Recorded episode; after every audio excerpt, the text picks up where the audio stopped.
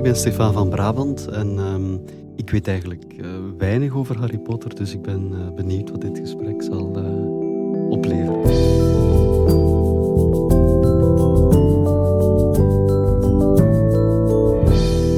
To read without reflecting is like eating without digesting, wist de Brits-Ierse filosoof Edmund Burke al ergens midden 18e eeuw.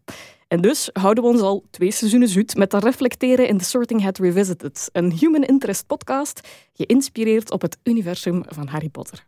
Mijn gast van vandaag heeft van bronnenonderzoek, reflectie en popcultuur in een zekere zin zijn werk gemaakt. Je kan hem kennen als acteur in onder andere Zot van A, Quiz Me Quick of Willy's en Mariette, als programmamaker van het heerlijk filosofische programma Het Voordeel van de Twijfel, of van zijn filosofe theatermonologen Socrates, Marx en Spinoza.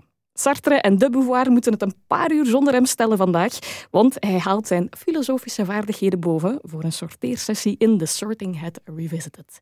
Stefan van Brabant.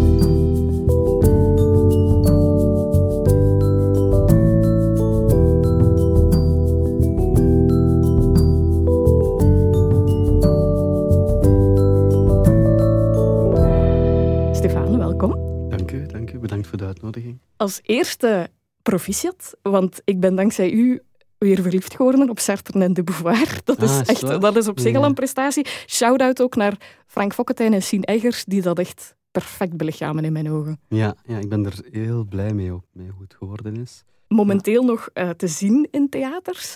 In hoeverre ben jij er nu nog bij betrokken? Want ja, jij hebt het hele maakproces doorlopen natuurlijk. Ja, dus ik heb het geregisseerd en, en natuurlijk geschreven, dus ik ben daar eigenlijk zelfs een jaar mee bezig geweest. Omdat er zoveel eh, te vinden is over ehm, Sartre en de Beauvoir. Dus heel veel boeken van hen natuurlijk. Die hebben een samen een bibliotheek volgeschreven, maar ook heel veel boeken over hen. Dus dat was wel eh, echt een klus om daar dan ja, de krenten uit de pap eh, te halen. En daar vooral ook een soort ja, theaterstuk. Het is, geen, het is geen lezing, het is geen college. Het is eigenlijk leven en denken op een, ehm, en dat op een theatraal interessante manier naar voren brengen. Dat was wel een klus, ook om daar toch een soort emotionele boog of een soort ja, een dramaturgische lijn in te vinden. Ehm, maar je kan natuurlijk niet alles vertellen hè, op anderhalf uur. Je zou, dat, je zou eigenlijk een reeks van twaalf afleveringen kunnen maken. Die hebben zoveel uitgespookt in hun, in hun leven. En ook hun denken is zodanig ontwikkeld dat je eigenlijk een anderhalf uur gewoon tekort hebt. Maar ik probeer toch de, de krachtlijnen van, van leven en denken eh, naar voren te brengen. En dan natuurlijk ook voor te zorgen dat het geestig is, dat het levendig is, dat het ook tragisch en ook komisch is. En daar zijn natuurlijk bij uitstek Frank uh, en Sien Eggers eh, zeer geschikt voor. Nu, wat ik wel vaak hoor van mensen, is dat ze heel aangenaam verrast zijn door het feit dat Frank en Sien toch uit een ander eh, vaatje tappen dan, dan wat ze gewoon zijn. Dus het is natuurlijk wel speels en levendig en het lijkt geïmproviseerd hoe ze het spelen. En toch krijg je een ander register of zo te zien van uh, Sien en Frank. En dat maakt mij heel blij. Want je zou denken, ah, dat wordt, dat wordt een anderhalf uurtje lachen en zo. Nee, maar ze zijn eigenlijk helemaal anders dan, dan hoe ze kennen uit bijvoorbeeld in de Gloria of, of het eiland of zo verder. Maar het is natuurlijk een ideaal duo. Hè. Ze zijn zo op elkaar ingespeeld. En Sien is ook genomineerd voor de Theodoorprijs uh, voor haar rol als uh, Simone de Beauvoir. Maar dan pas vanaf uh, januari gaat het terug op tournee in België en in, en in Nederland. Ja. In hoeverre zit jij daar nu nog heel dicht op? Geef je nog altijd regieaanwijzingen? Of, of hoe nauw ben je daar nog bij betrokken? Ik ga af en toe kijken en dan kan ik nog wel eens iets zeggen. Maar um, ik ga vooral mee als uh, mij boeken voor de voorbespreking. Dus dan geef ik op een half uur wat toelichting en wat uh, ja, historische context en zo verder. Wat meer filosofische achtergrond en duiding of zo bij, uh, bij het stuk. Uh, dan ga ik mee. En ook om nadien dan eventueel de, de tekstbrochures uh, te verkopen en zo verder. dus ik ga af en toe nog wel...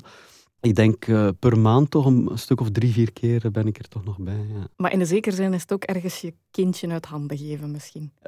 ja, maar ik heb er alle vertrouwen in. En als ik het zie, dan merk je dat ze er amper eigenlijk... eh, dat ze afwijken van wat de afspraken waren. Dus dat is eigenlijk zeer geruststellend om te zien iedere keer. Nu, wat, wat ook voor de andere voorstellingen, Socrates en, en uh, Marx en Spinoza, uh, geldt.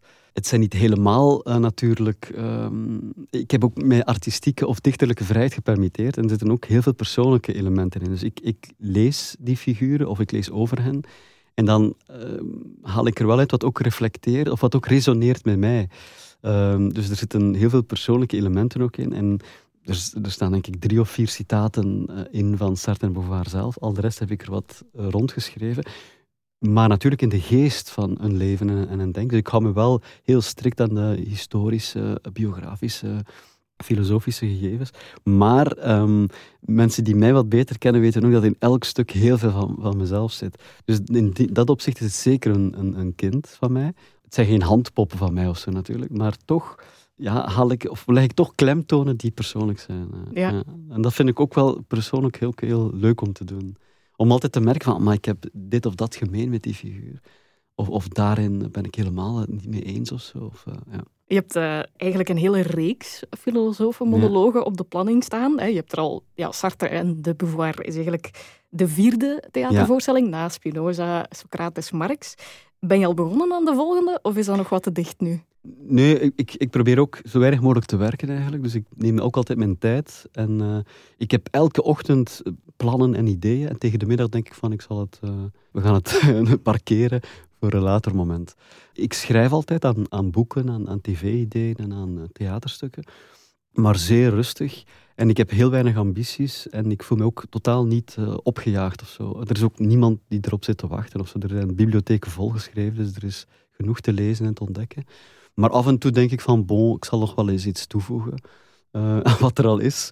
En dan begin ik. Ja, uh, ik denk dat je jezelf daarmee tekort doet. Want ik hoorde bijvoorbeeld dat je je oog hebt gezet op Schopenhauer. Ja, dat is de volgende. Ja, ja, voilà. En ja. daar zit de kop zich wel op te wachten. En ik ben daar wel benieuwd. Of Nietzsche, als dat dan Wim Helsen zou blijken te zijn. Ja. Dus niemand zit daarop te wachten. Is misschien uh, ja, jezelf tekort doen. Het is vriendelijk dat je dat zegt. Wel, dat, dat motiveert mij dan. Dan ah, zal voilà, ik er okay, vanavond verder doen.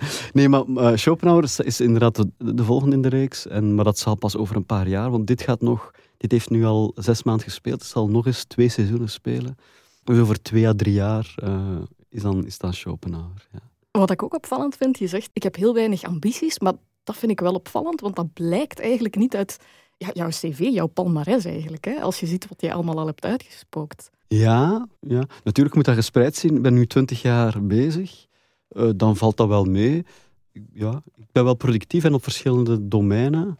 Maar die geldingsdrang wordt alsmaar minder. Uh, ja. En waar ligt dat aan? Ja, omdat ik... Ik doe het wel graag, maar ik, ik leef ook gewoon graag. Dus ik vind... Uh, ik hoef niet per se roem of rijkdom uh, te vergaren. Dus ik, ik wandel graag, ik ga graag naar de, bibliotheek, ik lees graag. Af en toe geef ik eens een lezing als mensen mij, mij uitnodigen. Maar er zit wel een soort... Um, ja, het is dubbel. Ik ben een beetje gespleten, dus ik, ik trek mij graag terug. Ik leef heel graag teruggetrokken en afgezonderd van, van de wereld en de mensen.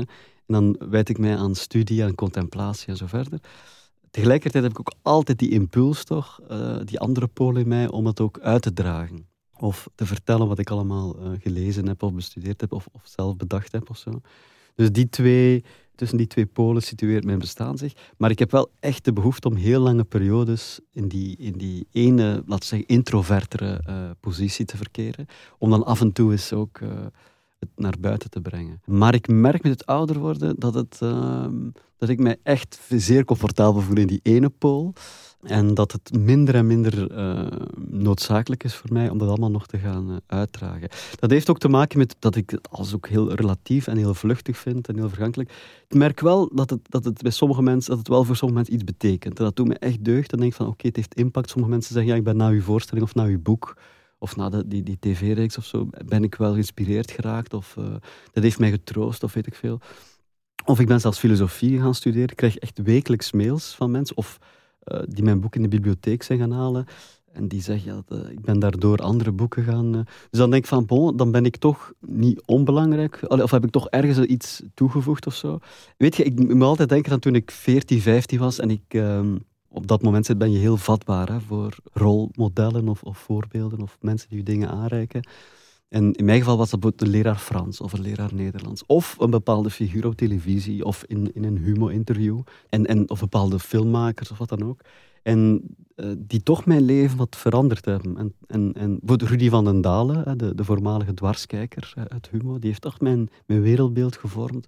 Of bepaalde filosofen die ik toen las, uh, Nietzsche of Schopenhauer inderdaad, waar ik toen al door, uh, door geraakt werd. En ik denk van ja, dat ik ook nu een beetje op mijn heel bescheiden manier uh, dat ook kan zijn voor anderen dat ik misschien mensen aan het denken zet of, of, of, of, aan het lezen zet. Dat vind ik dan wel fijn, ja. Dus dat is toch een motivatie om af en toe nog eens iets te doen. Ja, ja ik ben zeker zelf ook een van die mensen. Um, dan spreek ik over 2014, wanneer je het voordeel van de twijfel hebt gemaakt. Mm -hmm. Ik zou niet zeggen dat mijn liefde voor filosofie daar gestart is, maar ze is zeker wel gegroeid. Het heeft zeker ja, uh, geholpen. Ja, ja, absoluut. En uh, nu sta ik op het punt om aan een... Um, avondopleiding wijsbegeerte aan de Unie van Antwerpen te beginnen. Fantastisch, ja. Antwerpen is, is, een zeer goede ja. opleiding. Ja, dus ah, dat is zeker een soort van verloop geweest en jij hebt daar een rol in gespeeld. Dus, Amai, dat vind ik echt tof. Dat doet me echt deugd, ja. Dat vind ik wel fijn. Ik ben nu al benieuwd naar Schopenhauer, ook al duurt het nog een paar jaar waarschijnlijk. Want dat is één ja, een van de filosofen waar jij zelf geregeld naar teruggrijpt. Hè? Dat is een van jouw persoonlijke favorieten. Waarom? Ja, dat, dat resoneert mij hoe ik in het leven sta en naar de dingen kijk. Um, mijn mens- en wereldbeeld stemt wel overeen met hem in, in vele, vele opzichten. Ik hou van formuleren en van iets dat puntig geformuleerd is en dat een bepaalde cadans, een bepaald ritme heeft. En hij is natuurlijk de, sti de stylist bij uitstek. Hij is meer schrijver dan filosoof eigenlijk ook. Sioran, een Franse of Roemeens-Franse filosoof, heeft daar ook uh, wel, wel wat van. Ik geniet van, hoe, van de wijze waarop hij het formuleert, maar natuurlijk ook wat hij zegt. Hè. Mm -hmm.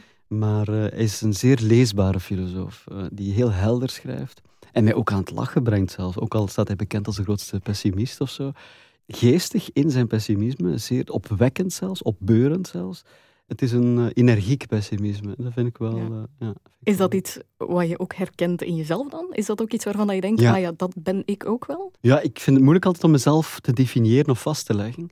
Um, maar er is toch wel een soort grondstemming in iemand zijn bestaan. Dat verandert van contexten, van, van hoe dat je leven zich, zich ontwikkelt en wat je meemaakt en de teleurstellingen of niet die je meemaakt. Maar toch is de algemene grondstemming uh, stemt toch wel wat overeen met, met Schopenhauer. Ik moet zeggen, het is altijd thuiskomen als ik hem... Ik lees hem constant en dat is altijd... Of, mensen die van zijn... Chamfort is ook zo'n voorbeeld. Dus hij staat echt in een traditie van uh, vrolijke pessimisten, zou je kunnen zeggen, of, of lachende mensenhaters. Uh, Chamfort is ook zo iemand, Sioran is ook zo iemand, een soort vormgeven van wanhoop, het stileren van wanhoop. Maar in, in dat stileren zit eigenlijk iets heel opwekkend. Hè, en dat is wat mij aanspreekt u herkennen, u niet langer alleen voelen, dat er iemand ook op die manier denkt over zaken. En het ook nog eens op, met zoveel prachtige, scherpe beelden weet uh, te verwoorden. Ik heb dat ook bijvoorbeeld bij uh, Ingmar Bergman, de films van Ingmar Bergman, of Woody Allen, dat is ook altijd thuiskomen bij die films. Ja. Dat is, natuurlijk, dat is natuurlijk veel lichter, uh, Woody Allen dan. Maar toch zit daar een soort grondstemming of een grondhouding in ten aanzien van het leven en de mensen die wel, waarmee ik waarmee wel verwant voel. Ja. En dat was al sinds mijn ja, kinderen is veel gezegd, want ik was echt een, um, een speelvogel en ik hield van showbiz en van Tien om te zien en van VTM en zo verder.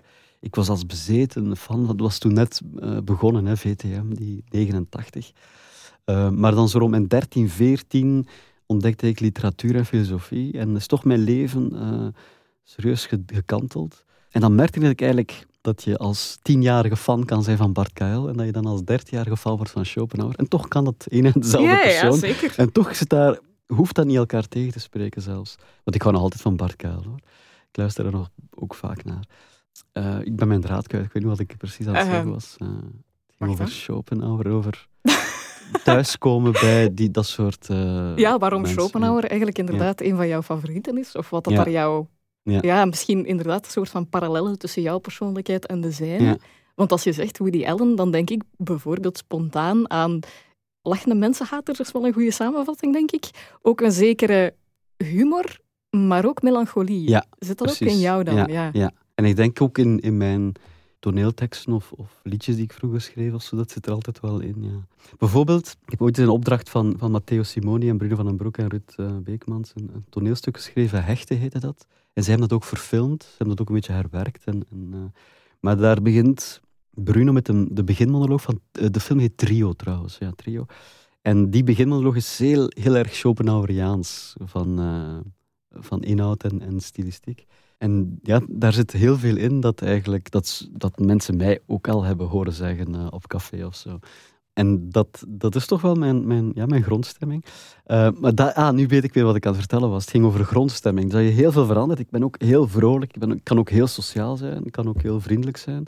Maar als je dan kijkt naar, oké, als, als je nu je leven de afgelopen 30 jaar of, of uh, weet ik veel, dan is dat toch wel een terugkerend een terugkeren, of de, laat zeggen de, de oerstemming of zo daaronder. Ja. Want zou je jezelf eerder bestempelen als een realist of als een idealist?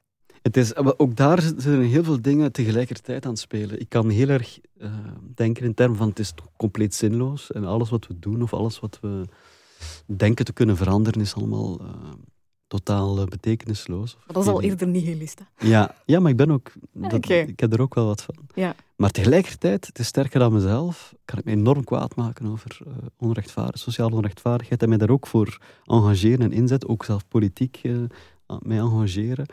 En, maar het is altijd met een besef, en dat houdt mij misschien tegen om echt diep uh, teleurgesteld te zijn, um, dat ik altijd het besef heb van die relativiteit.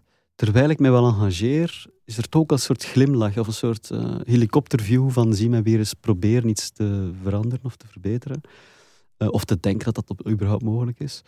Tegelijkertijd bewijst ook wel de geschiedenis dat er af en toe wel ja, zaken kunnen veranderd worden. Het feit dat er nu bijvoorbeeld uh, pensioen is, of, dat er uh, arbeidswetgeving opnieuw, is. onderschat je dan ook niet je eigen impact een beetje? Ja, nee, inderdaad. Ik denk ook, dat is zo'n een, een, ehm, een, beeld van, ik denk van de Dalai Lama, van uh, als je denkt dat je als, als individu niets betekent, denk dan eens aan, aan één mug in een slaapkamer s'nachts. Een butterfly-effect principe. Ja, of butterfly-effect. Maar de, ook de macht van de mug, hè, die zo'n gigantisch organisme zoals de mens uh, uit zijn slaap kan houden. Dus een klein beestje. Dus je kan wel iets veranderen. Maar als je het gewoon op macro-perspectief bekijkt, dus op, op, een schaal van 100.000 jaar of zo, dan zie je wel cyclische bewegingen, zie je altijd opkomst en verval. En de wet van de entropie natuurlijk, dat alles terug naar chaos en wanorde en verval gaat. Maar ondanks alles... Um, maar het is inderdaad, ondanks alles wat je zegt, tegen beter weten in, met de moed daar wanhoop, uh, wanhopig optimistisch, toch. Um, maar bijna tegen mijn eigen, um, letterlijk zoals ik, zoals ik zeg, uh, tegen beter weten in, wel weten van uiteindelijk, ja, uh, die mensensoort zal ook wel weer vergaan. En dat is op zich ook geen drama voor de planeet of voor de kosmos. Dus tegelijkertijd dat oog, hè, subspecie eternitatis, vanuit de eeuwigheid kijken naar, naar jezelf en, en, naar de wereld en de mensheid. Maar tegelijkertijd toch, ja, je kan ook, het is bijna spontaan, heb je toch hoop. Het is mhm. bijna, om terug te komen op je vraag, ben ik realist of ik denk dat ik een combinatie ben. Dus dat ik wel idealist ben, maar nooit echt vanuit een ongelooflijke overtuiging of vanuit een, een soort fanatisme of een... Uh, dus ik ben altijd, relatief, uh, altijd um, ja, relativerend ja, uh, idealist, idealist. Met twee voeten op de grond. Ja, ja, ja. bijvoorbeeld, maar ik heb geen auto, maar dus ik, ik, ik engageer mij ook en ik probeer ook wel... Ik eet al van mijn veertien geen vlees of vis meer. Uh, dus allee, om maar een kleine voorbeeld te geven, van als ik echt alles zinloos zou vinden, dan zou ik dat ook allemaal dan niet doen. Niet doen. Nee. Dus ik probeer wel binnen de maat van het mogelijke. Zoals Sisyphus, die, hè, dat is een, bijna een clichébeeld, de, de, de mythe van Sisyphus van, van Albert Camus waar uh, Sisyphus veroordeeld is tot de goden om altijd een rotsblok naar boven te duwen. En eens die boven is, uh, rolt hij weer naar beneden, moeten wij hetzelfde zinloze werk opnieuw doen, eeuwenlang, heel zijn leven lang. Uh, zo zou je eigenlijk kunnen het leven zien van ieder, ieder mens. En van de mensheid in het algemeen. Het is altijd dat zinloos die rotsblok naar boven doen, maar, zegt Camus, in dat naar boven duwen, het verzet tegen de zinloosheid van de wereld, daarin zit geluk, of daarin zit de zin van het leven. In het toch, ook al is het compleet absurde, dus de absurde held is Sisyphus bij, bij Camus, in het absurde toch um, ja, een soort betekenis ja. uh, Want het is ook geen optie om het niet te doen. Hè? Wel, soms denk ik wel, laat die rotsblok toch eens liggen. Hè? Waarom moet je al die moeite doen? Kunt je net zo goed laten liggen. maar op andere momenten uh, denk ik, oké, okay, inderdaad. Een soort, zelf een soort plezier ontlenen aan dat toch weer doen. Ja.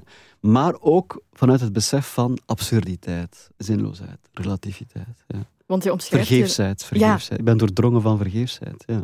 Je omschrijft jezelf ook als zen-boeddhist, maar dat vereist toch ook een zeker engagement? Ja, ik zou mezelf misschien niet zo bestempelen, uh, want dat is dan weer jezelf gaan definiëren en vastleggen, of, of uh, als zen-boeddhist. Maar ik, ik, heb dat wel jarenlang beoefend, zen-boeddhistische meditatie. Zoals ik ook jarenlang tai chi heb beoefend. Hè, vanuit, maar ik ga mezelf niet echt Taoïst noemen. Ik doe dat nu allemaal wat minder, maar ik vond dat wel zeer uh, verrijkend, heel dat boeddhisme. En dat zeker ook dat Taoïsme. Maar je zou ook zo kunnen zeggen, uh, wat, wat, mijn grootmoeder deed, was, was de rozenkrans bidden twaalf keer. Dat is ook een vorm van meditatie. Maar dat heeft natuurlijk heel die mindfulness heeft nu iets exotisch en, en gecommercialiseerd. En dan denken mensen, denken mensen het is heel speciaal wat we aan het doen zijn. Terwijl natuurlijk heel vaak placebo is. Je doet iets en je, je focust je en je hebt een bepaald ritueel en je doet dat in groep. Eh, en dat versterkt dan uh, bepaalde uh, heilzame effecten dat, dat dat kan hebben. Maar dat kan je ook door naar de kerk te gaan. Dus iedereen moet dat maar op zijn manier doen. Nu, ik doe het nu, wat ik nu vooral doe, is wandelen, doe ik heel graag. En, en, en podcasts. Ik bedoel, iedereen vindt wel zij, of sporten, doe ik ook vaak. En de, ja, dus, het zijn allemaal maar middelen om um, eigenlijk inderdaad in het nu te komen. Of, of, maar ik vind het ook af en toe niet slecht om eens in het verleden te zitten. Ik ben, enorm, ben een onverbeterlijke nostalgicus om af en toe een plan te maken voor de toekomst. En ook af en toe te proberen dat nu te zijn.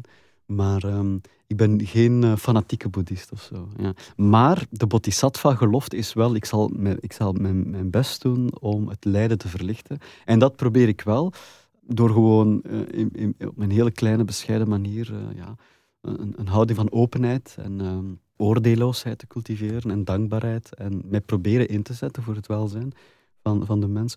Maar bon, ik maak me daar ook geen illusies over, dat, dat is allemaal zeer beperkt, maar gewoon proberen vriendelijk te zijn. Ja. Mhm. Zonder dat dat een, een slappe, want ik vind dat dat soms ook uh, kan leiden tot, tot een soort weekheid, hè, tot een soort algemene verslapping van... Uh, ik, ik, ik, ben niet van de andere uh, uh, wang toe. Uh, hoe zegt Jezus ja, dat? Je moet de andere wang turn toe, the other cheek, ja, ja, andere wang toekeren. toekeren of zo. Dus ik ben, ik ben ook wel, kan er ook wel pragmatisch in zijn. Ik bedoel, op een bepaald moment is geweld zelfs toegestaan. Bedoel, als je wordt aangevallen, dan moet je wel reageren of zo. Ik ben geen softe boeddhist of zo. Ja.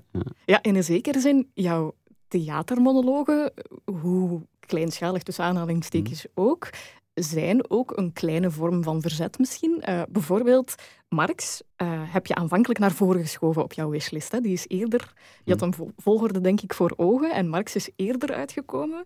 Welke filosoof kan de tijdsgeest van vandaag ook griezelig goed vatten? Is, is, er, is er daar een logica in van nu moet het Schopenhauer worden? Of is dat puur gevoelsmatig? Nee, dat is, dat is dan meer gevoelsmatig. Maar, okay. maar die Marx was wel, in de nasleep van de economische crisis en zover, dacht ik, oké, dat is nu wel interessanter dan Kierkegaard, die inderdaad eerst op het programma stond. Ik dacht, ja, een christelijke denker, uh, eh, 19e eeuw, ja, bon. Ik denk dat we net iets meer hebben aan die andere man uit de 19e eeuw, Marx. Heb ik die naar voren geschoven, ja, omdat ik denk dat het toch nog wel actueel en relevant is, bepaalde aspecten. Want, dat is toch ook iets wat ik wil doen met die monologisch, zeker niet die filosofen eenzijdig op een voetstuk plaatsen.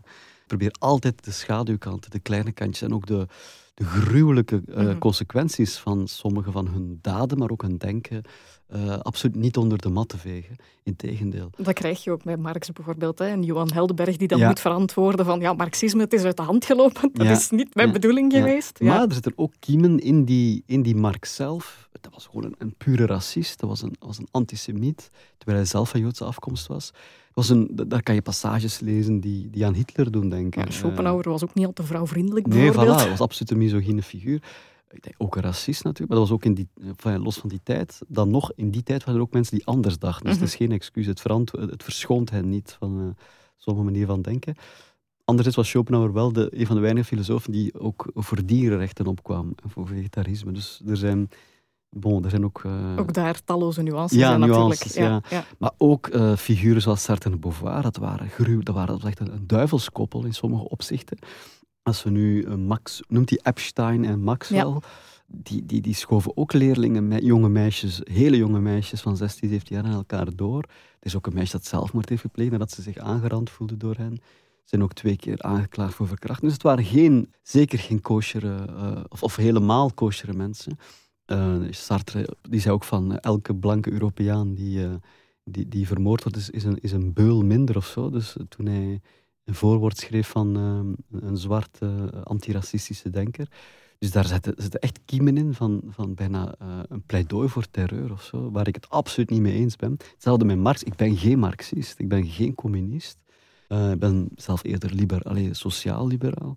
Maar eh, toch heeft hij aspecten en bepaalde analyses die ik waardevol vind nog altijd. En of die mij hebben beïnvloed en bepaald. Maar het probleem is bij zo'n Marx is dat je alles door die marxistische blik kan zien. Dat is het gevaar bij dat soort figuren. Freud is ook zo'n figuur, de kwakzalver uit Wenen. Je gaat, als je, als je daarin verdiept, je kan jezelf ziek denken mhm. hè, als, je, als je in die uh, verzinsels van hem meegaat.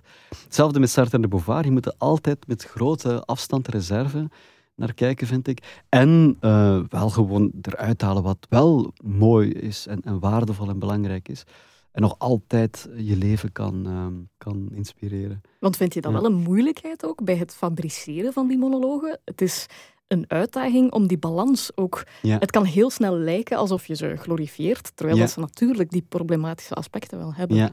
ja, ik probeer daar echt een evenwicht in te vinden. Dus ik lees alle boeken die eerder pro zijn of die ze echt bejubelen. Maar dan lees ik ook altijd heel bewust alle boeken die ze volledig met de grond gelijk maken. En daar probeer ik dan een soort uh, mengvorm in te maken. Ik probeer dat wat komisch uit, uit te werken.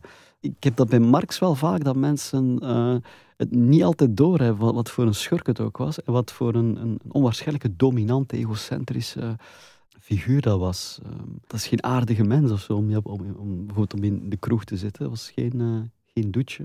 Maar dat sluit niet uit dat hij ook wel ja, dat natuurlijk een, een half genie was en, en dat hij fantastische inzichten heeft uh, gedeeld, die hij ook maar verzameld heeft, want het hing ook wel in de lucht natuurlijk. Uh, dus het was ook een opportunistisch denker die zegt, ik ga mijn, mijn kar ook wel hangen aan dat socialisme dat dan in opkomst was.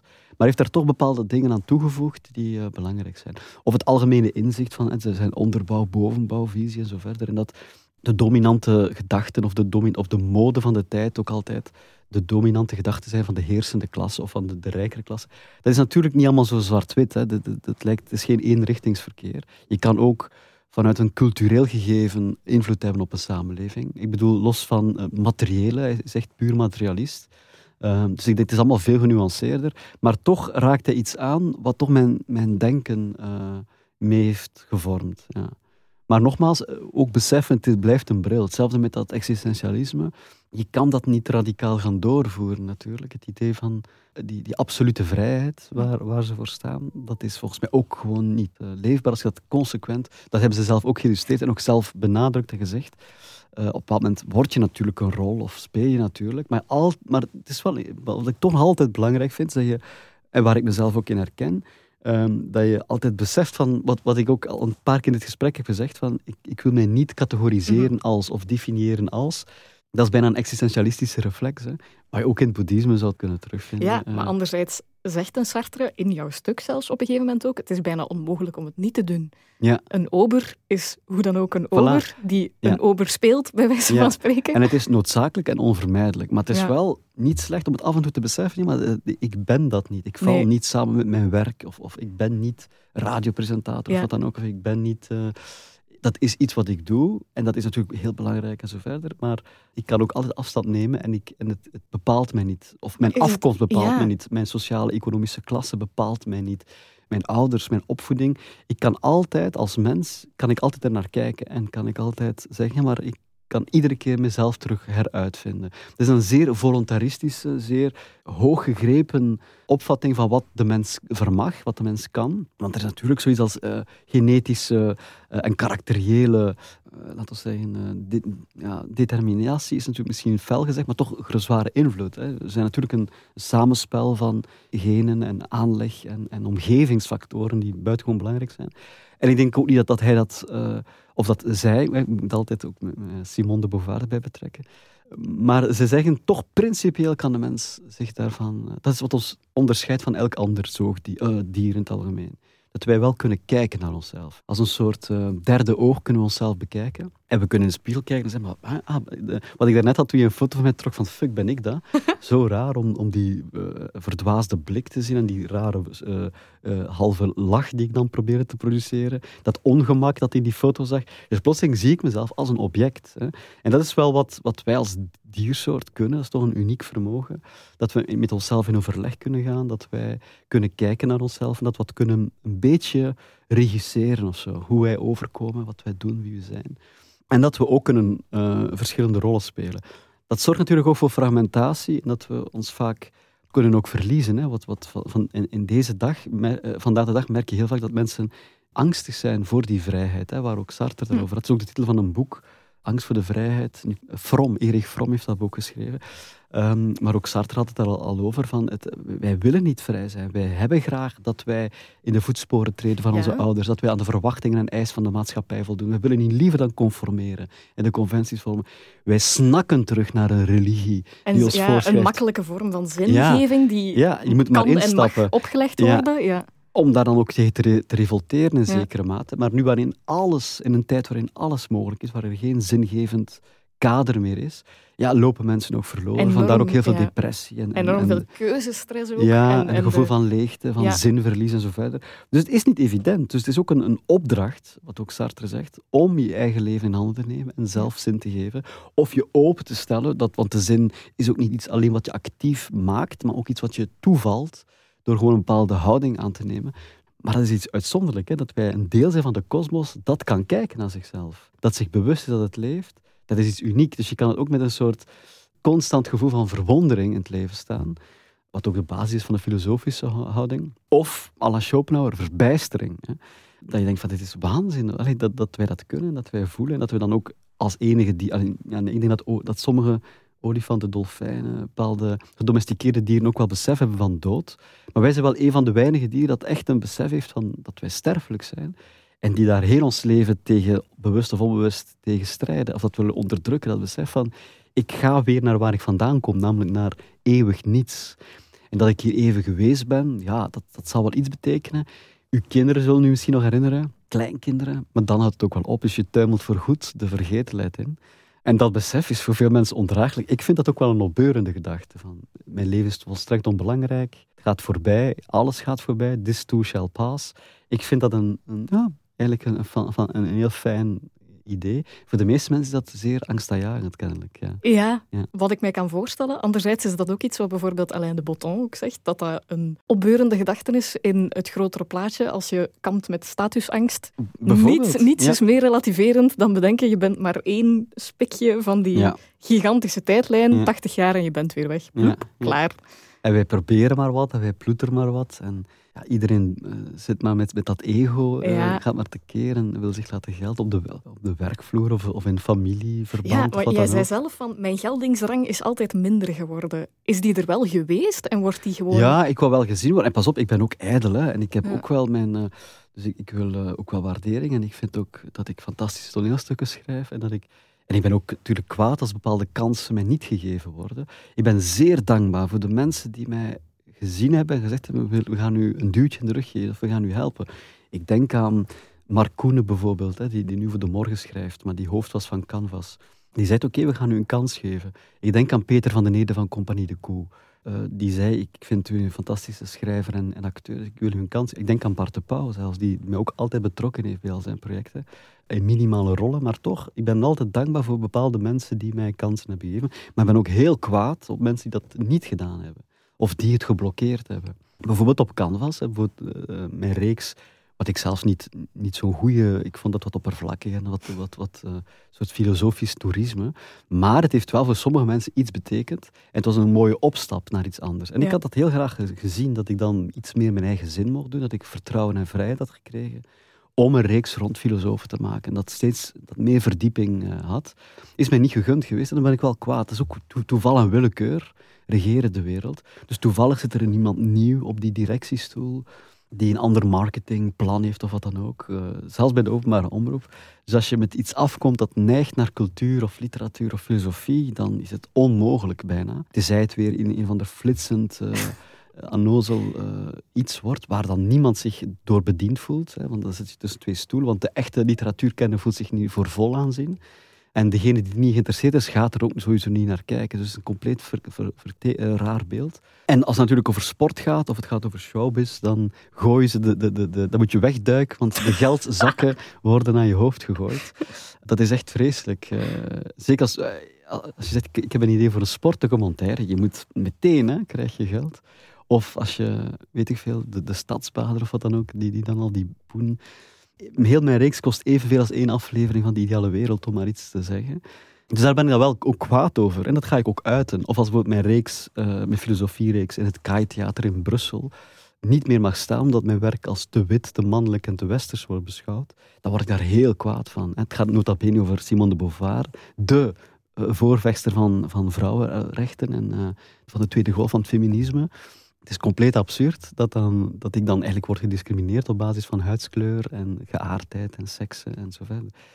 Dus ik ben geen lievertje, dus ik, ik weet ook perfect eh, wie mij geen kans heeft gegeven. Maar daarnaast weet ik ook wel wie dat wel heeft gegeven. Daar ben ik buitengewoon dankbaar voor. Nu ben ik een heel lange uitleg, maar ik weet zelfs niet meer wa- waar we vanuit vertrokken. Mijn vragen ben ik ook al vergeten. Ja. Maar waar ik, want je zegt nu, Uh, of je hebt daarnet gezegd, jouw programma, Het Voordeel van de Twijfel, filosofisch toerisme, opnieuw vind ik dat je het jezelf dan eigenlijk tekort doet. Maar je hebt eigenlijk geprobeerd maar misschien meer dan je zelf wou. Je hebt eigenlijk filosofie op een heel behapbare, toegankelijke manier naar een groot publiek proberen brengen, maar jouw honger zat eigenlijk nog... Ja, precies. Ja. Want inderdaad, ik, misschien haal ik het te veel naar binnen, maar ik ben gewoon super streng, super... Ik ben echt... Uh, dat heb ik ook bij mijn theaterstukken. Ik ben zo perfectionistisch dat ik eigenlijk nooit tevreden ben. Uh, ik ben wel tevreden hè, nu met, met, met toneelstukken. Laat dat duidelijk zijn. Maar ik ben, ik ben buitengewoon streng uh, voor mezelf. Dat is, vandaar dat ik misschien ook niet te heel veel doe omdat het, dat de, de lat nogal hoog ligt. En als ik dan iets doe, is het dan vaak een compromis dat er andere mensen zich mee gaan moeien. Maar in, dat, in het specifieke geval van, van het televisieprogramma ben ik er toch wel blij mee dat mijn regisseur Bram van Splunteren, wat, een grote naam in Nederland is, VPRO-journalist die heel veel rockdocumentaires, hè, die de Red Hot Chili Peppers heeft geïnterviewd en, en alle grote namen, dat ik daarmee heb kunnen samenwerken en dat het productiehuis ook uh, altijd gezegd heeft, er moet een bekende Vlaming in elke aflevering en zo verder. Ik wou meer Wim Keizer gewijs, uh, een uur lang, ja, ik heb Marta Noesboom geïnterviewd, dat, twee uur lang, er zit 30 seconden in. Ik kan daar heel ambetant van worden. Pieter Singer, wat echt een icoon is in de, in de filosofiewereld. Ik heb daar een hele dag mee in, Londen gelopen, uren mee gepraat. En dan vind ik dat toch wel jammer dat hij dan een minuutje krijgt. Of, of Paul Verhagen of zo verder. Of, of Brechtman en zo uh, hebben we ook geïnterviewd, Rutger Brechtman. Dus ik denk van, bon, die, die hadden wel meer ruimte kunnen krijgen. Maar tegelijkertijd is ook het feit dat er heel veel human interest in zat. En er zaten altijd voorbeelden in van mensen die met een bepaald probleem worstelden. En altijd ook een bekende Vlaming. En dan, en dan een paar een beetje filosofen. Maar net door die mengvorm hadden we ook de kijkcijfers die we hadden. En heeft ook wel iets teweeggebracht. Dus achteraf bekeken denk ik, het was oké, het was goed. Alleen had ik het graag gezien dat dat een opstapje was naar iets anders. Ja. Maar het is inderdaad, ik moet het zeker niet, om mezelf niet naar beneden En ook om jezelf daar de krediet te geven. Voor veel mensen is het dat ook, denk ik. Maar los van het scherm, jouw boek ligt in mijn boekenkast. Het voordeel van de twijfel, dat was een verdieping op de reeks. Ja. En ook dat kan dan weer een opstapje zijn. Want je hebt, hè, toen je het voordeel van de twijfel maakte, las ik in een interview heeft er bij jou ergens ook wel een gewetenskwestie gespeeld van, ja, verraad ik niet mijn liefde voor de filosofie door het te willen populariseren? Maar mijn argument daartegen zou zijn dat het ook een waarde heeft om zulke levenswijsheden laagdrempelig te brengen, toch? Ja, dat vind ik ook. Ja. En dat is ook de reden waarom ik het gedaan heb. Ik ben ook geen specialist, ik ben echt een generalist en ik, vind het ook, ik ben ook een, een, een populariseerder en dat vind ik zelfs een kwaliteit dat je iets dat moeilijk is, heel eenvoudig kan, de vertaalslag kan maken. Ik kan iets eenvoudig zeer moeilijk maken. Hè. En dat is eigenlijk geen kunst, maar het omgekeerde is echt niet evident. Um, en dat probeer ik ook in die theaterstukken te doen.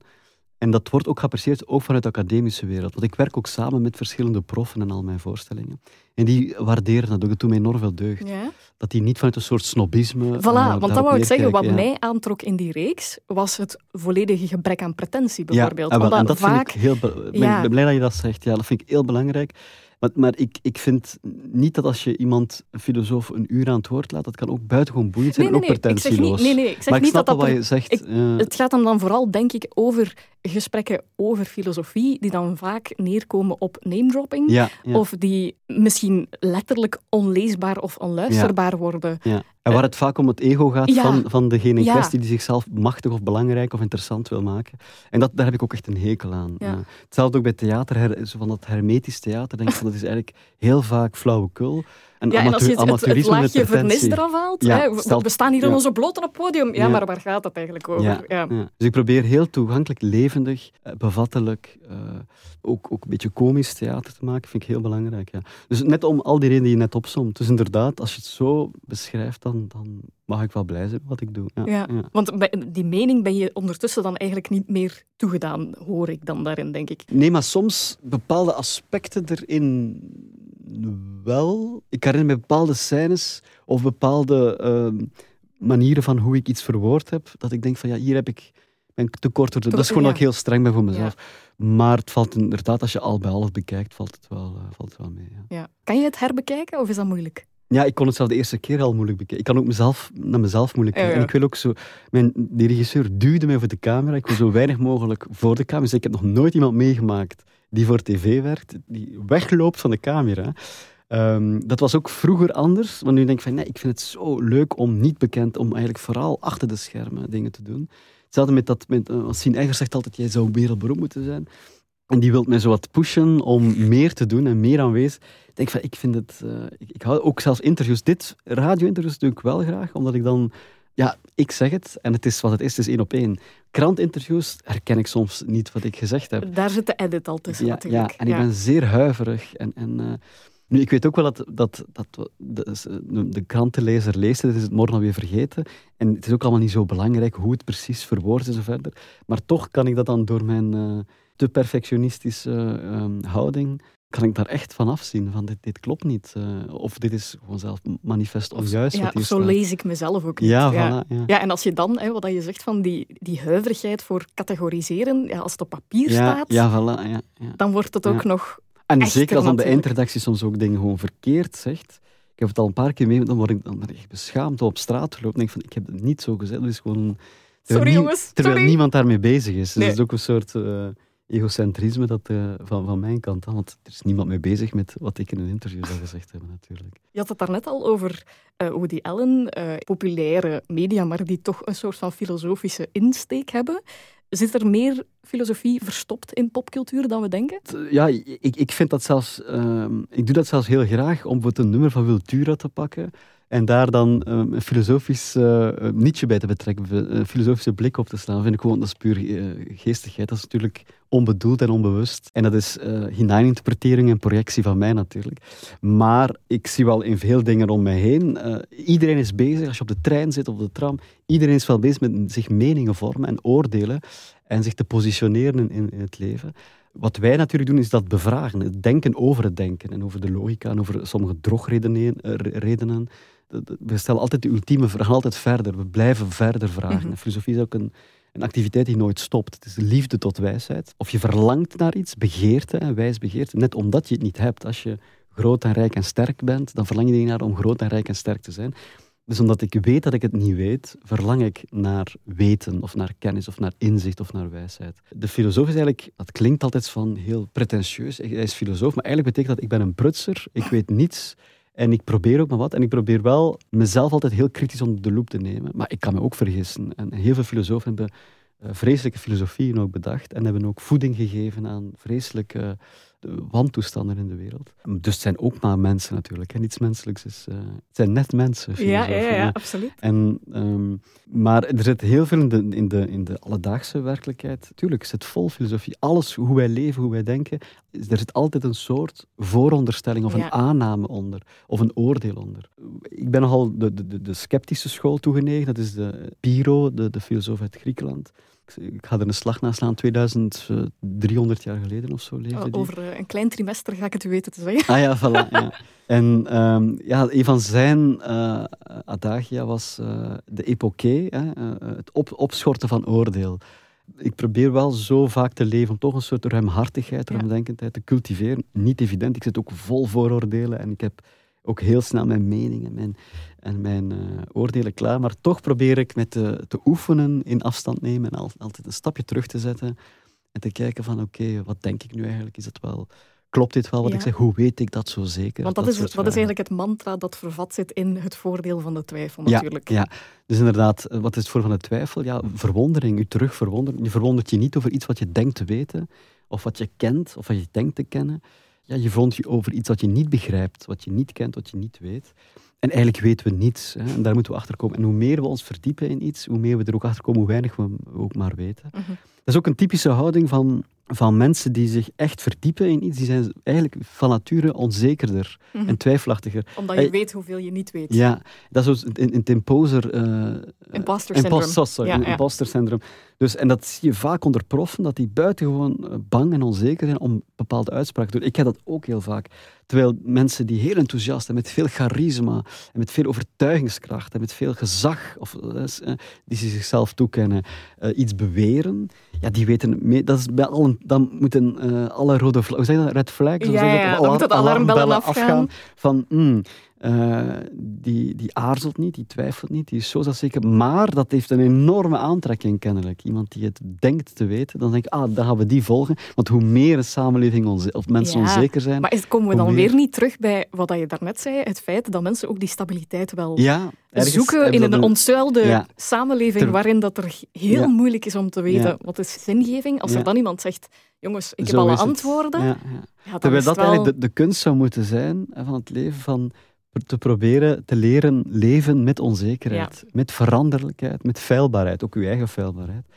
En een soort afstand naar uzelf te kijken, ook af en toe eens gewoon te lachen om jezelf en om uw kwetsbaarheid en uw hulpeloosheid Ja. en uw afhankelijkheid. We zijn allemaal in menig opzicht allemaal gehandicapt of afhankelijk of behoeftig aan liefde of aan erkenning. En ik wil, iedereen wil gezien en gehoord worden en graag gezien worden. Eh, en we hebben sowieso de ander altijd nodig. eh, soms helaas zou je kunnen zeggen, we zijn door en door sociale wezens. En we internaliseren ook de blik van de ander voortdurend. Dus we zijn voortdurend ja, een speelbal van de oordelen van anderen. Dus het is niet evident om je van al die dingen los te maken. En toch, zouden ook de existentialisten zeggen, is het mogelijk om in zekere mate toch een soort speelruimte ja, een te soort veroveren. derde persoon, enkelvoud perspectief. ja, maar daar voortdurend ook mee switchen. Dus je kan natuurlijk niet voortdurend leven vanuit een soort ja, objectief. is- Er is nooit een standpuntloos standpunt. Dus je bent, Mm. al, bent nooit volledig objectief, maar een soort neutraal standpunt bereik je nooit. Maar daar wil je ook niet in leven, in objectief neutraal. Dat, is ook dat is ook gewoon niet menselijk. Hè. Dus, maar het is goed om altijd die twee, zoals je op twee benen staat of twee ogen hebt, dat je eigenlijk het ene oog een benadering van Kan, een soort kan je dat neutraal. ook? Kan jij zo naar jezelf kijken vanuit een soort van Ik denk, niet dat, denk dat niemand dat eh, 100% kan, maar je Ja. kan wel af en de toe... betrachting? Ja, je kan af en toe wel eens kijken naar jezelf en dan Ja. lachen om jezelf. Ja, want je bent door wie je bent, wat je doet, jouw voorliefdes, natuurlijk heel erg analytisch ingesteld. Je neigt Ja. naar bronnenonderzoek ook. Krijgt bij een beslissing dan ook de ratio altijd de bovenhand? Ja, ik denk dat ik zo emotioneel ben, dat ik daardoor mij verlaat op ratio. Ik ben een extreem rationeel iemand, maar er zit heel vaak een orkaan van emoties onder natuurlijk. Ja, ik heb ooit zo die test gedaan, eh, hoe heet dat? Briggs? Myers-Briggs? Myers-Briggs, ja. En ik ben een INFJ. Hè. Dat is natuurlijk een, een- het meest... ehm, Vind ik opvallend dat je daarop terugvalt als mens die zich niet wilt categoriseren. Ja, maar het goede is dat het geen statisch eh, Nee, dat is waar. eh, systeem Eigenlijk als is. je is er dynamisch. vijf weken tussen laat, Ja, kan je al kan iets het- anders kan het zijn. veranderen. Ja. En het laat ook opening voor... Maar alles klopte. Ik kan natuurlijk zeggen, ja, ik ben ook... Mijn sterrenbeeld is vissen en alles klopt daar ook. Ja, ja. Dat is natuurlijk nonsens. Maar die INF, INFJ, dat is heel opvallend. Dat het zo op, op relationeel vlak, op professioneel vlak... Wacht hoor, INFJ, dat moet me even helpen. Hè? Dus introvert, Ja, introvert, eh, Eh, eh, de eh, N- intuitive... eh, wacht, feeling, Feeling en judge. judger, judging. ja. Ja. Dus dat is heel rationeel, maar ook zeer gevoelig. En dat is de 1%, maar dat betekent niet dat je daarvoor uitzonderlijk of de beste bent. Het is, het Ja. het is geen morele hiërarchie of, of eh, kwalitatieve Ik, hiërarchie. heb hem, ik heb hem onlangs ook gedaan, toevallig. Wat ben jij? Eh, ENFJ. Ah, voilà. Ja, ja, dan zitten we wel dicht Maar bij ik, elkaar. maar ik ja. moet nu wel eerlijk bekennen, ik heb hem gedaan omdat ik de kwakzalverij er een beetje van wilde ontkrachten. Als in, als ik hem over vijf weken nog eens Ah, doe. ja, ja. Maar kwakzalverij, ik weet het, want het baseert zich... Ik weet, die jong kan je al vraagtekens bij plaatsen, maar die, de Big Five zitten er ook Ja. in. Er zitten wel heel veel elementen in. En het is, zijn er 16 of hoeveel zijn het er? Ja, 16. Dus het is heel ruim en het is dynamisch. Het wordt ook, niet dat dat een reden is om het geloofwaardigheid te geven, maar, to- maar toch, het wordt ook toegepast bij de VDAB bijvoorbeeld, of in grote bedrijven. Ja, maar dat is mijn probleem daarmee. Ja, maar Dat als soms- je op basis van zo'n test, die zo, ja. zeer beperkend is natuurlijk, dat er Ja. op daar, basis daarvan eh, keuzes een worden gemaakt op of- een werkvloer. Ja, jij bent, een, jij bent een INFJ, jij mag niet deze functie uitoefenen. Dat is toch problematisch? nee, dat is problematisch. Anderzijds, ik heb ooit eens een paar maanden op woestijnvis gewerkt en dan moest ik in een redactie zitten. Dat was zo'n open, hoe heet dat, zoals Ja. het hier ook. Oh, landschapseiland, verschrikkelijk. Ja. Ja. En dan zie je iedereen, zo- en ik werd daar, ik ben echt een, als INFJ dan, ik, heel tijd was ik aan het blozen, aan het, aan het- ik voel me zeer ongemakkelijk in een voortdurend samen zijn met andere mensen. Ik moet alleen werken. Ja, maar dat is dus ook zijn- mijn probleem, want ik ben niet echt een E in de ENFJ. Ik ben eerder een ambivert in de ENFJ. Ja, dus dan, ja, ja, dan dat landschapseiland is voor mij ook hels. Ja, maar dan denk ik van, is toch wel handig dat, dat je dan op basis van zo'n test, dat dan iemand zegt, ja, jij bent toch iemand die liever in een apart kantoortje zit. Ja. En dan heeft toch een voordeel, dat zou voor mij, dan zou dat echt mijn, mijn productiviteit of mijn kwaliteiten bevorderd Ja. hebben. Maar inderdaad, ik kan er van alles over zeggen, maar in heel globaal gezien bracht het iets in kaart en was het ook een soort ja, troostboot aan mij. Ja. Van te weten van, ah, ik ben dat, dat verklaart wel veel. Nogmaals, het, het definieert u niet helemaal. nee, nee. Maar en dat het is ik dynamisch. Ja, ja. En ik dacht van, ah, maar oké, want ik dacht, maar scheelt er nu iets aan mij dat ik niet in staat ben om met iemand samen te leven? Ik had ook Freudiaans, Freud- Freudiaans gaan bekijken, van het heeft te maken met mijn, eh, met mijn ouders. Of, Iets misgelopen in je anale Ja, fase. En het, ja, zal ja. Van, al- het zal ook allemaal misschien wel kunnen en zo verder. Maar dat is ook goed dat het niet kijkt naar het verleden. Het gewoon zegt, wat is de situatie nu? Het kan ook veranderen. Je kan ook voor jezelf Dat- verbeteren. Je kan ook, snap ik. en, dat, en dat vond ik eigenlijk... Het past bij de fluiditeit die je zo graag wil. Voilà, Ja. ja. Goed gezegd. En, en tegelijkertijd dacht ik van... Het gaf ook een soort van rust en een soort troost van... Ah, oké.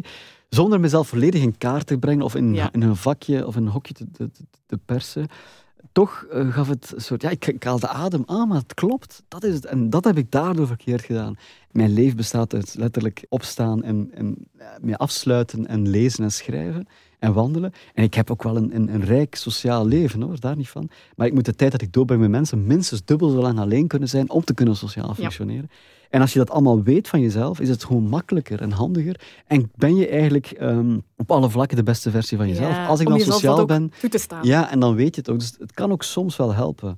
Ehm, In dat opzicht zijn categoriseringen waar je dan wel een zekere afschuw van hebt, maar soms kan het ook wel handig zijn. Voilà. Je ja. zit nu toevallig, Ja. je hebt er nog niet Ja. bijster veel van gemerkt, maar je zit nu in een Harry Potter geïnspireerde podcast, waarin dat je ook in een zekere zin gecategoriseerd wordt in vier Hogwarts-huizen, vier Zwijnsteinhuizen uit een fictief universum, eh, waarin dat ik mij de vrijheid heb genomen om te kunnen zeggen, ja, maar als je wil wisselen, na één of twee ook. weken, Ja. doe maar. Dan Ja. wisselen we even van huiskleuren, geen enkel probleem. Wel, voilà. Dus het is vooral die rigiditeit die jou... Ja, daar kan ik niet zo goed in- tegen. Maar in dat geval was dat voor mij een, eye-opener. En het, het helpt mij op vele vlakken. Van, ah, ik moet dat, dat soort contexten niet meer gaan opzoeken, want dat, dat past mij niet. Bijvoorbeeld als jij mij belt en van ja, dat is een context, die, die gaat mij liggen. Ja, omdat Eh, het één op één is in de voilà. situatie. Ja, ja snap ik. En al die zoveel jaren van eh, eh, onnodige angsten en stress die je jezelf hebt aangedaan, zonder jezelf een slachtoffer, dat, vind ik ook vreselijk, dat we nu in een tijd leven van iedereen slachtoffer is en je krijgt geen interview meer in de krant om iets te verkopen als het niet gaat over een trauma of over een angstziekte eh, of angst, eh, psychoses of, of depressies of burn-outs. Het is alsof we in één grote therapiewereld leven. Zo. als je die kranten leest, waar iedereen iets komt verkopen. En eh, hoe groter je, je slachtofferschap, hoe, hoe meer aandacht je bijna krijgt. Eh, ik ben nu kort uit de bocht aan het gaan. Ja, nu ik snap wat je wilt zeggen. maar ehm, eh, dus zonder dat ik mezelf nu, ik ben INFJ, ik ben hypersensitief, zonder dat ik me in, dat opzicht Mhm. wil profileren, van ik ben slachtoffer. Nee, net niet. Het is net een power. Kracht, ja. ehm, ik weet dat Wim Oosterlink is hier ook geweest, radiomaker, die het had over eigenlijk hetzelfde. Een soort van opluchting op het moment dat hij besefte en aanvaarde, ik ben introvert. Hij Ja. las het boek Quiet van Susan Cain. Ah, dat ken ik niet. Dat ga ik Eh, eens opzoeken. en, en hij Ja. zei ook van ja, en op dat moment besef je ook van, ik hoef mij er ook niet schuldig over te Voilà. voelen. Want, en denk, ligt dat nu aan mij? Bijvoorbeeld, ik ben zo blij dat ik thuis kom dat ik alleen ben. Ja. Ik zou gek worden als daar een vrouw en kinderen zouden rondlopen. Voor de meeste mensen is het echt helemaal omgekeerd. Maar dan ga je wel twijfelen, dat is de norm. En hoe autonoom je zogezegd ook denkt te zijn, toch denk je van, ja, maar het ligt misschien aan mij, of heb ik iets verkeerd gedaan? Of, want die verwachtingen en die eisen leven toch jou verder. Hè? Wat, wat de familie of de, geme of de samenleving of de media je aanpraat. En dat helpt dan om te zeggen, nee, nee, ja, dat klopt bij wie ik ben. En ik moet me daar ook inderdaad niet schuldig over voelen. Ja. Dat ik het als een zaligheid vind. Dat ik die deur achter mij kan dichtslaan en daar alleen kan zijn. De meeste mensen dat de hel hè, alleen Ja. zijn. Die kunnen niet alleen zijn. En daar komen heel veel allerlei problematische toestanden uit Ja. voort natuurlijk. Ja. Inderdaad. Ik kan me ook voorstellen dat je dan af en toe geconfronteerd wordt met het gevoel een buitenbeentje te zijn, omdat je Mhm. natuurlijk niet voldoet aan die maatschappelijke normen. Ja, dat is de INFJ bij uitstek. Dus dat is letterlijk de 1% van de samenleving, of minder dan 1% van de bevolking. Dus dat is altijd permanent de positie van de buitenstaander. En dat heeft mij altijd, van kinds af aan al. En dat vind ik op zich oké. En dat is niet van ik ben bijzonderder, of ik ben belangrijker, of ik ben specialer dan iemand anders. Nee, het is gewoon een soort... Soms worstel je daar ook wel mee. Wou je ook van, ah, dat ik... eh, eh, er meer bij. Socia- Soms denk ik van, goh, had ik niet toch naar de scouts moeten gaan? Had ik had al mijn sociale skills beter ontwikkeld? Had me echt carrièregewijs dan, als je dan bezig zou zijn met carrière, echt verder geholpen. Ik zie het rondom mij. Mensen die sociaal zo geskild zijn, die niet per se groter talent of persoonlijkheid of intelligentie hebben. Maar heel belangrijk, eh, gewoon netwerk veel beter, veel beter zijn in netwerken, in sociale skills. Ehm, maar anderzijds denk ik van nee, ik ben blij Ja. dat, ik, dat ik nu ben wie Wat ik is ben. dan de nuance? Is het dat je het niet kan of dat je het niet wil? Want Ja, dat is het ook. Voilà, dat, dat is beiden eigenlijk. vraag, ja. Ja. Maar ook aan de andere zijde, ik zou dan niet geweest zijn wie ik nu ben en ook niet die blik hebben die ik nu heb en dus ook niet het werk maken dat ik nu heb. En het vindt gelukkig ook, ook weer door toeval en willekeur en door heel veel geluk, vindt het ook wel zijn weg en ben ik dankbaar dat dat allemaal gelukt is. Dat dat net zo goed helemaal anders kunnen lopen. Hoor. Dus nu denk ik van, ik moet dat niet betreuren dat ik niet uh, bij de voetbalclub zat of, niet mm -hmm. de, of dat ik na één dag wegrende uit, uit de scouts of weet ik veel. Uh, ik ben letterlijk weggelopen uit de scouts. Ja, ik ook. Ik, ook, ja, ja, ja. ik, ik heb ook in een interview van jou gelezen dat voor jou vroeger, wat ook wel past binnen dat INFJ-gegeven, denk ik, dat smalltalk was echt een gruwel. een, een absolute gruwel. Dus koetjes en kalfjes, dat soort gesprekken, moeilijk is. Maar je ziet er dan ook wel weer de waarde van in. En, ja, en ik ben zelfs echt geëvolueerd op dat vlak. Ik vind dat nu, uh, kan ik het op een geloofwaardige manier. Ja. Zeggen van hoe is het en een beetje keuvelen. En ik vind het zelf waardevol en belangrijk en ik doe het zelfs heel graag. Oké, wat ja. is de meerwaarde van de oppervlakkige babbel? Het is een soort oh, sociaal glijmiddel en je komt, dit is, het is belangrijk. Dat soort clichés zijn belangrijk. Dat is een soort rituele manier van omgaan. En toch iemand herkennen van jij bestaat, ik kijk naar jou. En je hoeft niet meteen de diepte in te... Dat is een misvatting van mij, dat je altijd meteen het over de diep, meest diepzinnige dingen moet hebben. Dat is helemaal niet waar. Dat zit ook al in gewoon aanwezig zijn, luisteren, aandacht hebben. En uh, gewoon wat keuvelen. Dat, is ook, dat heeft ook iets... Uh, als ritueel iets heel uh, waardevol, ja. ja. Heb ik, heb ik leren waarderen, ja. Leren waarderen ja, over de jaren heen. Ik moet, er, ik moet er zelf misschien nog komen. Soms heb ik zo echt het idee, mag het wat meer zijn? Maar dat is dus eigenlijk, dat is dan misschien wel een beetje snobistisch. Ja, maar het moet ook uh, niet constant, dat, het moet ook niet daar blijven ja. steken. Hè. Dus, ja. uh, kunnen nuanceren. Dus, maar ik vind gewoon wat roddelen, wat keuvelen, wat fantastisch. Ja. Las ik ook over jou. Je hebt geen idee wat de motivatie is om naar filosofie terug te grijpen. Weten wij veel wat ons drijft, maar dat zegt het natuurlijk zelf al, dat we op zoek gaan naar zingeving. Hè. Waarin zit die voor jou persoonlijk? Ja, dat heb ik misschien ooit gezegd, want als ik, nu, nu herken ik mij daar niet meer in. Ah, okay. Want ik denk dat wij toch wel van nature, um, gewoon ja, als, als biologisch uh, geëvolueerd wezen, willen we controle over onze omgeving. Dus willen we streven naar voorspelbaarheid, naar, willen we wetmatigheden, willen we weten waar we in zitten en hoe het systeem werkt waar we in opereren. Dus dat is bijna een soort dierlijke hang uh, naar beheersing of controle van de omgeving. Dus in dat opzicht heeft Aristoteles gelijk als hij zegt, de liefde voor kennis, dat is een aangeboren iets. Van nature verlangt de mens, dat zegt ook Plato, eh, wij, wij verlangen van nature naar kennis. En ik denk dat dat, dat dat wel klopt. We verlangen van nature naar wijsheid, puur al evolutionair en zelfs op, op een animaal niveau al zelfs. Alle weten is angst, of komt voort uit angst, zei Kierkegaard. En angst komt natuurlijk voort dat we gewoon niet weten waar we hierin zitten. Dus omdat we zo perplex staan van de, van de wereld, dat dat we leven überhaupt, dat mysterie, dat wonder. En we willen, ook al zijn we beperkt in onze zintuigen en ook in, in ons verstand, dus in dat opzicht zijn we zeer uh, betreurenswaardig geweest. Want we willen wel van alles weten, maar eigenlijk zijn we alle, op alle mogelijke manieren heel beperkt. En vergissen ons voortdurend en zijn er allerlei cognitieve valkuilen en verder. Maar toch willen we min of meer uh, ja, een soort controle, beheersing, net om die angst te stillen. Maar zelfs los van het functionele is er ook gewoon een plezier in het denken op zich en een plezier. En, en ik denk, wat, wat mij motiveert is wel dat. Ik, ik geniet enorm van kennis vergaren of van een, een, perspectief te krijgen op een zaak. Dus bijvoorbeeld elk jaar lees ik terug een boek over big history, hè, over de, de grote lijnen in de geschiedenis, van de oerkanaal tot, tot waar we nu zitten, alle soort samenlevingsvormen, bestuursvormen. En ik vind dat heerlijk. Ik kan me daar... Dat is voor mij eten en drinken. En ik hoef verder eigenlijk niet veel meer in mijn leven dan alleen maar... Gewoon het plezier op zich van mijzelf of onszelf als mens uh, en het leven te onderzoeken. En het plezier en de vervulling zit in het onderzoek zelf. Dus mm -hmm. met andere woorden, letterlijk een praxis. Iets wat niet extern tot een of ander nut uh, dient, of winst dient, of waar je iets aan hebt. Nee, het is geen, uh, het is geen model dat werkt eigenlijk in een kapitalistische maatschappij. Ja, voilà. Het is ja. niet een middel tot een doel. Nee. Het doel is, het, is het, uh, ja. de activiteit En de zelf. reis is, het, is ook ja, een voilà, doel. Ja. En dat is ook wat, wat veel van die wat poëzie schrijven, kan je ook zeggen, wat is in godsnaam de, de of, muziek. Oké, okay, kan zijn soms een beetje divertissement, een beetje ontspanning of wat vermaak of wat escapisme.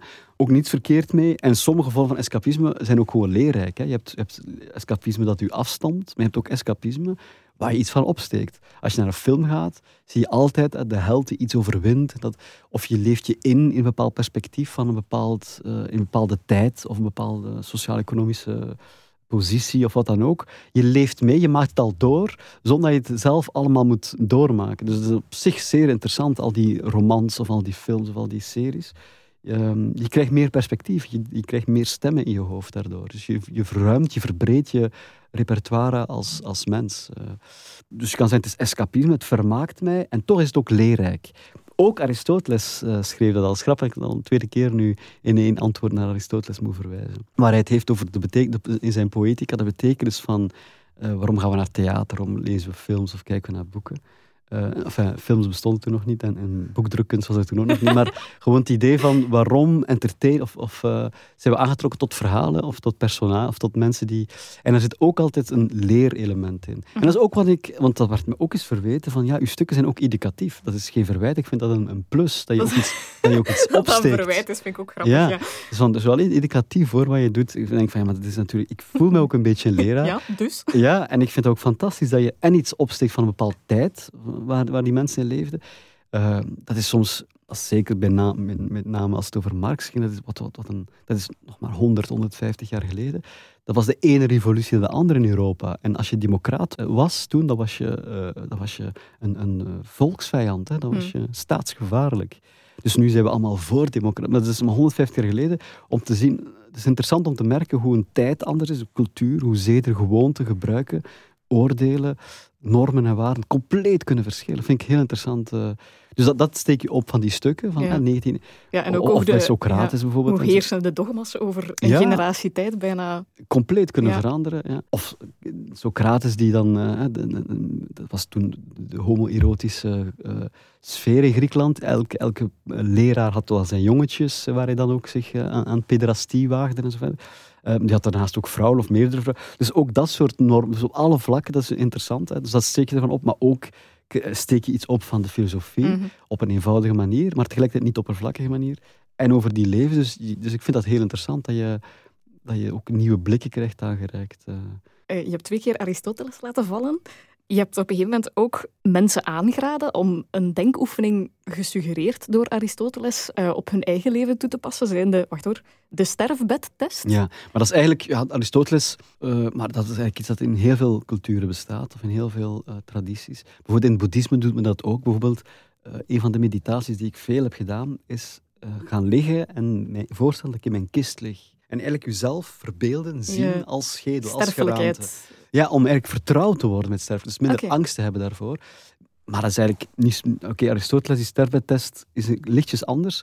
Maar memento mori, toch een bekend Ja. eh, gegeven bij, bij het idee van denk aan je, weet dat je mens bent. Van, Ja. eh, of bij Christ, Maar- maar- christelijke cultuur ja. ook, hè, van Want stof ik, en as. hoe ik de sterfbedtest ja, interpreteerde, dat, gaat dan, dat gaat dan over iets anders. Van, dat gaat dan eigenlijk ook je- over jouw waarden en, Ja. en, en hoe dat je... Hoe wil je, hoe wil je dat, dat bij spreken, als je op je sterfbed Ja. ligt, hoe wil je dat er, dat je, als je teruggeeft op je leven, wat vind je belangrijk? En dat Ja. je eigenlijk nu al je leven moet inrichten Naar, vanuit, vanuit dat vanuit dat perspectief. idee, ja. Of hoe wil je, dat is een andere variant eh, op hetzelfde gegeven, hoe wil je dat er over jou wordt gesproken op je Ja. begrafenis? En die karaktereigenschappen, die moet je nu cultiveren. En wat, is jouw antwoord daarop dan? Ah, dat is een goeie. Nu heb, eh, ben ik niet op voorbereid. Eh, mijn antwoord is dat ik, ik hoop dat de mensen zeggen dat, hij, dat ik oordeelloos of probeer toch ruimdenkend te zijn en, en open en vriendelijk. Ja, dat, dat, dat zijn zo bepaalde karaktereigenschappen die ik toch naast... Ik, ik, ben, ik, ben, ik heb ook mijn schaduwkant ik ben ook een eh, eh, vreselijke figuur, denk ik hoor, op sommige momenten. Maar in het algemeen probeer ik toch altijd vriendelijk en correct en... ehm, het is, is frappant dat heel veel mensen me van alles kunnen toevertrouwen. Dat ze weten dat ik daar nooit een oordeel... Ik denk, oké, omdat ik de mens zo fascinerend vind, heb ik geen oordeel. Ik denk van, ah, interessant. De meest bizarre figuren of de meest rare dingen kan tegen mij gezegd worden. Niet dat ik blasé ben van, ik verschiet nergens van, maar wel van, ah, ik ben interessant. Ik vind dat open, ik, ben, Mhm. ik, ik vind dat allemaal interessant.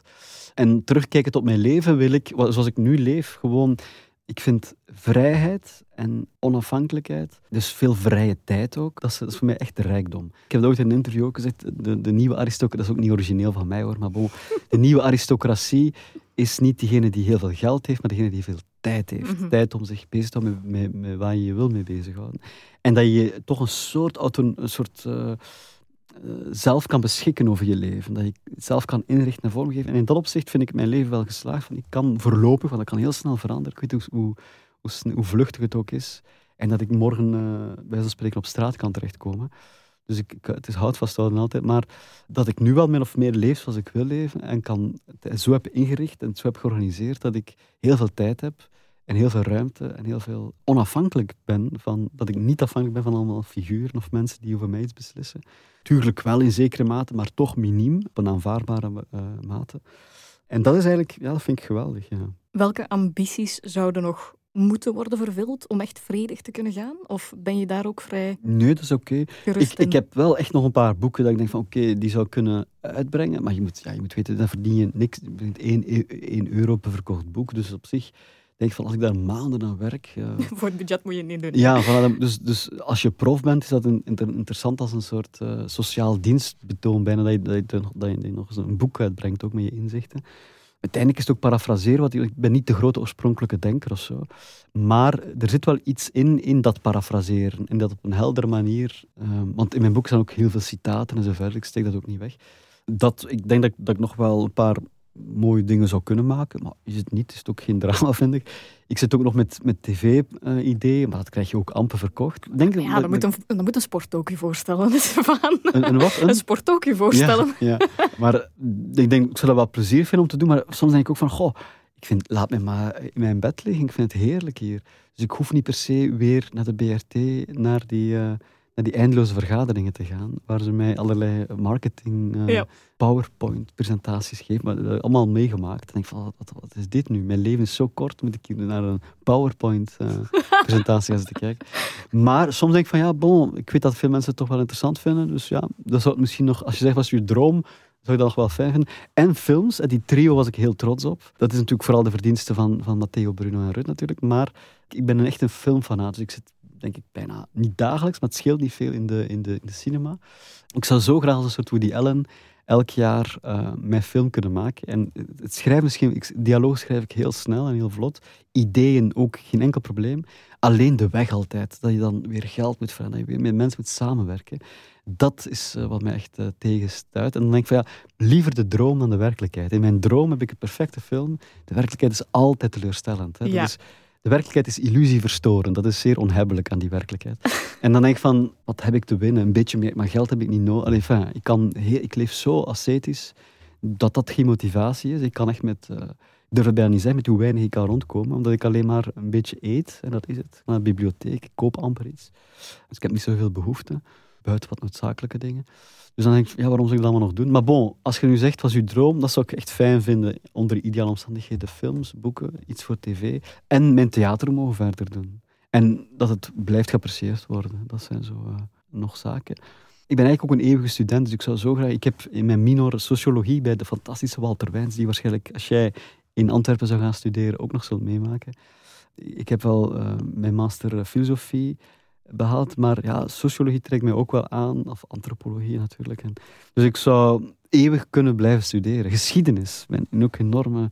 Dus het is, ik heb ook al die vakken gevolgd, ik heb ook al die cursussen gekocht en allemaal gelezen. Maar het is toch iets anders van daar actief te gaan zitten en u toch te moeten verdiepen in dat. Ik, ik, weet, ik kan ook niet goed verklaren waarom, want ik ben al een tijdje bezig met filosofie, maar toch voelt het inschrijven voor die opleiding als een echte stap of zo. Ik weet niet, kan het niet verklaren waarom. Ik snap het, ik herken het, want ik dacht in, in al mijn arrogantie, die, die mensen ook niet vreemd is, dacht ik van, oh maar ik ga, die, ik ga die opleiding even doen, maar ik weet er alles van. Ik weet bij wijze van spreken beter, want ik heb al die boeken gelezen, ik heb al die historische overzichten, al die filosofen, de primaire teksten achter de kiezen. Dus wat gaan ze mij nog, komen, wat gaan ze mij nog kunnen bijleren? Na één college uh, werd ik al met mijn, uh, allez, was, al, was al met mijn voeten op de grond gezet. En dat is zo goed dat je weer heel nederig en bescheiden wordt van ik eigenlijk niets. En het is toch goed dat je aan de hand van iemand die er zoveel jaren mee bezig is geweest, toch een historisch overzicht krijgt, andere inzichten, andere dwarsverbanden. Ik vond dat de mooiste jaren van mijn leven. En eh, ik, het was ook op de Universiteit van Antwerpen trouwens. Nu heel veel proffen van toen, waren echt allemaal fantastische docenten. Ze zijn helaas allemaal op uh, emeritaat al. Maar ehm, ik weet niet hoe de opleiding er nu uitziet, maar was, was uh, vond dat fantastisch. Ik heb ook vier jaar studie Herman Terling gedaan eerst. Hè, dus ik ben eigenlijk opgeleid als, uh, zelf in de opleiding Kleinkunst. Uh, en ik heb dat, dus die filosofie pas, na, ik heb eerst tien jaar bij Compagnie de Koe gewerkt, het theatergezelschap. En dan pas ben ik... Uh, maar eigenlijk was het de goede volgorde dat ik al iets ouder was. Ik was 28, 29. Het was ook goed, want ik had al een beetje levenservaring en al een beetje... Ik denk ook dat ik dit niet op mijn 18 zou kunnen. En wat ik, ja, het is eigenlijk toch beter dat je dat al iets... Want je vergeet het ook vaker, je bent ook in een compleet andere fase van je leven. En de motivatie is misschien ook anders. Dus toen was het echt wat ik wil dit. En, en mhm. ik was zo, zo geobsedeerd bijna, dat mij dat... Uh, ja, dat was zeer vervullend. En ik ben die prof van één voor één uit, zoals ik ook met sommige uh, leraars uit het college heb van vroeger, zeer dankbaar. Want ik, ik kan ook heel veel kritiek hebben op mijn tijd op Sugamantijling, dat ik daar sommige docenten echt... Uh, ik denk van jullie, jullie hebben gewoon tijd van mij gejat. Ik had zoveel kunnen bijleren. En dat, dat sloeg gewoon nergens op. En dat, kan ik, dan zeg ik dan met evenveel uh, overtuiging dan als ik, dat, dan, dat ik heel liefdevol en, en dankbaar praat over uh, UNIF. Heel belangrijk en goede ja, goede onderwijsinstellingen over, over onderwijs gesproken, dat is ook een van jouw ja, stokpaardjes, is misschien een groot woord, maar je hebt wel al meerdere malen gepleit voor filosofie ook in het middelbaar onderwijs bijvoorbeeld. Maar zelfs al, zelfs al in sommige eh, landen is dat al zo. Zelfs in de lagere school al. Kan je al beginnen met. met uh, ik zag Jong Plato, Young, Young Plato of zo, een documentaire die vorige week op de VPRO op Nederland 2 was te zien. Over een leraar die ah, met, met jongetjes in Ierland, denk ik dat dat was in de lagere school al gewoon een, soort gesprekskring, heet dat dan. Maar dan wel op filosofische manier nadenken over het denken. Over waarom denk je dat nu? En, en dus op een, op een heel eenvoudige manier toch al een soort filosofische houding aan, aanleren. Dus ik, ik, ja, ik ben er absoluut pleitbezorger van. Um, ik denk, eh, een, een, minister van Onderwijs, als hij echt iets wil veranderen en, en volgens mij verbeteren, geen garantie. Het is niet omdat je een boek leest of filosofie leest dat je per definitie een beter mens bent. Helemaal niet. Maar het kan al zeker geen kwaad, denk ik. Is een, vak filosofie, burgerzin, kritisch denken. als het gaat, gaat, over complottheorieën, als het gaat over uh, false, nee, hoe heet het? alternative, alternative facts. En, en uh, dus we leven echt in een bizarre tijd, ook met die sociale media. Dus ik denk dat, dat, dat zo'n vak, kritisch denken, bijvoorbeeld een cursus door Johan Braakman, die ik zeer waardeer, opgesteld voor alle netten maar ook voor alle afdelingen. Ik vind het vreselijk dat, dat men ook nog altijd praat dat er een soort hiërarchie zit mm. tussen beroeps- en, en Latijn-Grieks. Alsof het een beter is dan het andere. Iedereen heeft zijn talent, iedereen heeft zijn rol te spelen, zijn functie. En ik ben zeer dankbaar dat er, dat er loodgieters zijn. Want ik kan niet... Dus we moeten dat, dat... Dat vind ik ook zoiets vreselijk aan onze cultuur, dat er een soort hiërarchie in zit. Maar ook dat in de beroepsopleiding, hoe moeilijk dat misschien... Ik, ik heb natuurlijk makkelijk praten, ik kan me voorstellen dat dat echt niet evident is, maar toch denk ik dat iedereen vatbaar is want, iedereen die hebben ook meningen, die hebben ook oordelen. En die kunnen daar ook over reflecteren. Dus ik, het is bijna een soort, um, wat Socrates ook al had, een soort uh, intellectualistisch optimisme dat ik heb, mm. dat we allemaal voor reden, of in zekere mate voor reden vatbaar zijn. En dat het toch een universeel vermogen is. Tuurlijk zijn er verschillende mensen in intelligentie, in aanleg en zo verder.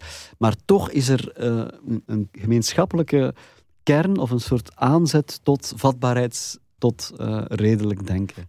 Ja, maar ik vind het heel opvallend dat je zegt, hè, in, in tijden van alternative facts, fake news, ja. uh, al die complottoestanden, complottheorieën enzovoort. Politieke verwarring enzovoort. Ja, ja, want dat zou bijna een argument kunnen zijn tegen het voordeel van de twijfel. Want in hoeverre heb je die twijfel nodig in een tijd waarin het al zo... Ja, dat twijfel kan gekmakend zijn, kan verlammend zijn, kan ontregelend, ontwrichtend zijn.